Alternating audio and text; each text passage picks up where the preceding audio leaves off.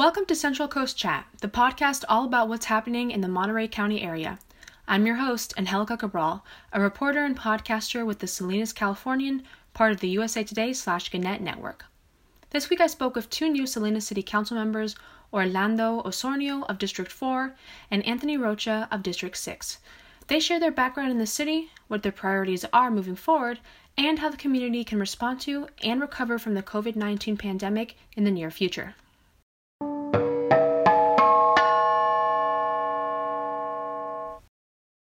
Can you start off by introducing yourself? Sure. Um, first, I want to say thank you for hosting this podcast and thank you for Orlando joining us. Um, it's really nice to be able to communicate with the people of Salinas through these types of, um, you know, means, if you will. It's not a normal um, election cycle and post-election cycle where you could have, you know, meetings with people and talk about your vision and stuff like that. So definitely appreciate this. Um, my background, I'm born and raised in Salinas. My family is originally from South County. Um, I've been raised just in the 6th District. I attended local schools, John Steinbeck, Harden, Alvarez, Hartnell, now UC Santa Cruz. Um, I really got involved at a, at a, young age. I was 15 years old and I got involved in local politics. I got appointed to the Youth Commission. And then from there, I served on the city's Library Commission, on the county's Mental Health Commission, on several nonprofit board of directors and I worked in the nonprofit sector first as a development officer for a foster care agency, now as a special projects coordinator for a statewide education nonprofit. And in 2018, I ran for the Salinas Union High School District Board, and I won that seat. And I served. I've served there for two years, and most recently ran for the Salinas City Council seat. So that's my background. Orlando, can you tell us a little bit about yourself? Yeah, uh, my name is Orlando Fidel Osornio, and uh, I too am a, um, a resident here of Salinas, born and raised.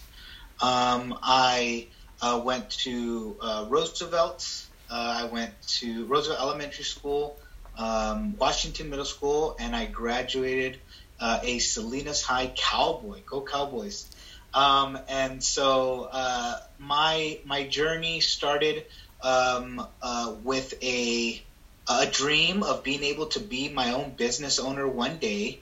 Um, I started a small business here in town called Tortas al Cien, uh, which we started off as a small catering business. And uh, recently, this year, we expanded to having our first uh, food truck. So we that's what that's what I'm the owner of. Uh, secondly, I actually work for a home health and hospice uh, agency. I'm a hospice liaison, which I've been doing now, um, you know, for some time. Uh, I am a husband to Denise Osornio. I am a father to Olivia Osornio, uh, and now uh, she's going to be turning six months old here in just a little bit. But um, yeah, just excited to be able to run for uh, this local position, which is District 4, uh, which has uh, some really uh, great sides of town uh, and some, town, uh, some sides of town that I believe can get a little bit more attention. And so I wanted to get involved and see how I can better serve my community and, and being able to find some solutions for, for these issues and making some improvements. So I'm excited. I don't have any uh, background in politics, but I um, I think that with a perspective of um, looking for solutions to issues as being an entrepreneur, and at the same same time being able to uh, run a business. Um, I'm hoping that I might be able to bring some stuff to the table. So that's just a little bit about me. Thank you for asking. Thank you. And going back to you, Anthony, can you tell me what some of your priorities are going to be for the city moving forward, or some areas that you think we should be focusing on? Definitely. I really decided to run for this position. Um, it's a multi pronged um, answer, I guess. So, the Salinas Union High School District Board, I was having real difficulty working with the city on the future growth area and the impact it's going to have on the local education uh, system with the need to build new schools. We were having difficulty working with the city on ensuring broadband for all students across the city, just broadband in general in the city. So through those frustrations in that role, I realized that uh, the education system was going to be really negatively impacted if we didn't have a strong working relationship with the city. Uh, so, really, my desire to run for city council and my priorities in, on the city council are going to be um, focused on addressing some, I guess you could say, um, communication failures um, that are at City Hall right now.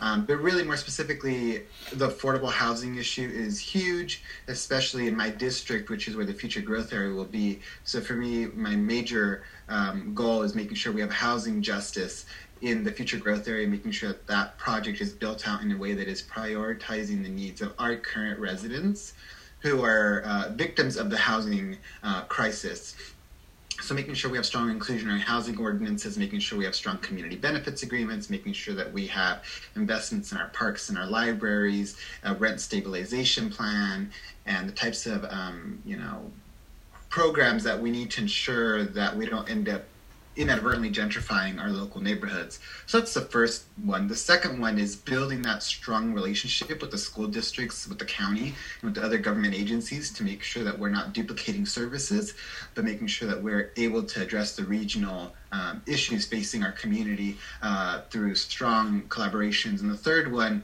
uh, will be infrastructure. My district is really diverse in terms of economic and status. Um, you have Creek Bridge, you have the Gladstone area, but also you have areas that are really, really neglected, like the Hama and Plumas, and you have East Alvin area. So making sure that the funds are distributed all throughout the city in an equitable way is really important for me as it relates to infrastructure and the beautification of my my district. Um, so yeah, those are the three main priorities I have. Orlando, would you like to respond or maybe touch on what some of your priorities are? Well, you know the good thing the good thing about Anthony is that um, you know even even before we you know we uh, ran for office, I know that we had had you know conversations that our outlook on what we should be bringing to Salinas they they align uh, in so many ways we really want to make sure that we're bringing um, some some positive um, some positive strides to improving the infrastructure here in Salinas. Affordable housing is huge because a lot of the residents in Salinas and um, and we definitely put some miles on our sneakers. I'll tell you that much. But knocking on those doors and really getting um, feedback from our residents in in our districts you can tell that that that they that they really want some affordable housing. Uh, we don't think that it it is um, it, it's good to be having you know three four families living in some of these homes uh, that are just not affordable. Um, we need to really look for other options when we think about um, making sure that we're not going back to uh, these single family homes, I mean, we need to really think about all of the options. Uh, you know, maybe having one bedroom, two bedrooms, maybe having uh, duplexes, triplexes. We really need to uh, push the limits of what we think our residents would really benefit from, uh, and that's the that's the reason why I'm really really looking forward to being able to work with uh, other council members like Anthony because uh, a lot of our residents um, they they have some of the same um, the same um, things that they would like to see fixed, um, but I would say um, going in and one of my main priorities, and not just because I'm a business owner, um, but I have a lot of friends in my neighborhood that are also business owners, and a lot of the places that I go and shop and and purchase from daily, they're also small business owners. And I mean, this uh, this COVID pandemic has really had a really big toll uh, on their businesses. So um, some of the some of the things that I would like to concentrate on, uh, you know, uh, day one is really seeing how we can better um, support our small businesses our small businesses are you know the backbone of Salinas. So being able to make sure that we're working with these small business owners and working with um, you know City Hall and making sure that we're coming up with um, things that'll be able to be implemented with these businesses. Um, maybe laxing some of the uh, permitting processes um, and and and and being being a little bit more lenient because I can't say that that that COVID that COVID uh, uh, is going to go away anytime soon. Um, so we really need to be uh, thinking about that, especially now that winter's coming. It's getting colder, it's getting wet outside, and uh, and giving some support um, for these businesses where December, January, and February um, historically are, are pretty slow months um, when it comes to uh, sales in, in, in these small businesses. So I would say that's going to be one of my priorities. Just knowing that the time has come uh, where a lot of our ag workers are now um, migrating to uh, down south. So really making sure that we're supporting our small businesses. Thank you. And actually, on that note, I wanted to touch lastly on the community's response to COVID 19. What do you think can be done moving forward, both to address COVID and to maybe recover when this is all over? Really, I think addressing the COVID crisis is going to be largely dependent on following the direction and the guidance of public health officials. But also at the city level, what we can do is work with employers in our area who are employing our essential workers and make sure that we are really communicating the need for social distancing requirements in the workplace, allowing um, essential workers to have the proper, um, you know, personal protective uh, um, equipment they need, making sure that our local businesses are having the uh, information readily available in English and Spanish um, that they could communicate to their um, customers as to what is, you know, the COVID guidelines. But really, if we want to address this, uh, it's going to be largely dependent on following the public health guidance, but also having a strong communication plan of letting people know where we're at and where we need to go and the steps that we need to take in order to get there. Orlando, anything you want to say in regards to that? Um, communication. I think that that's going to be huge. Um, I know Anthony touched on it a little bit, um, but yeah, I, I can't I can't stress that enough.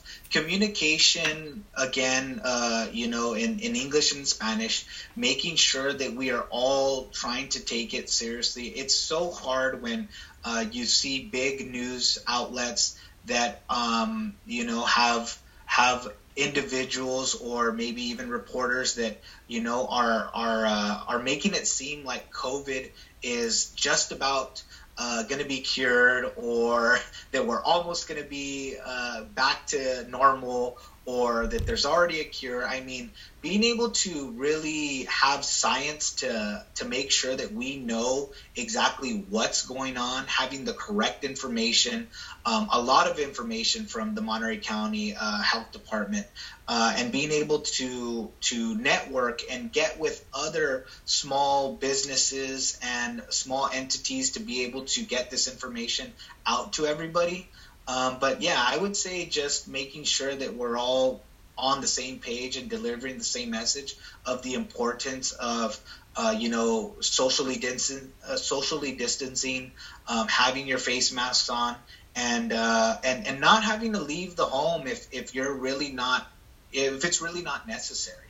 Um, if you're going to work, I've, I, I know that that's that's one of the uh, things that a lot of people are leaving home for. Um, you know, going to the grocery store, uh, things that, that we need to get done. But if it's uh, you know, going out to somebody's baptism or, uh, you know, going to a birthday party. I'm, I'm, I'm sure, uh, you know, thankfully, uh, you know, we, we have lots of those opportunities, but uh, making sure that we're realizing that if it's not urgent or if it's not something of great importance, let's stay home. Uh, stay home and, and, and be able to save lives.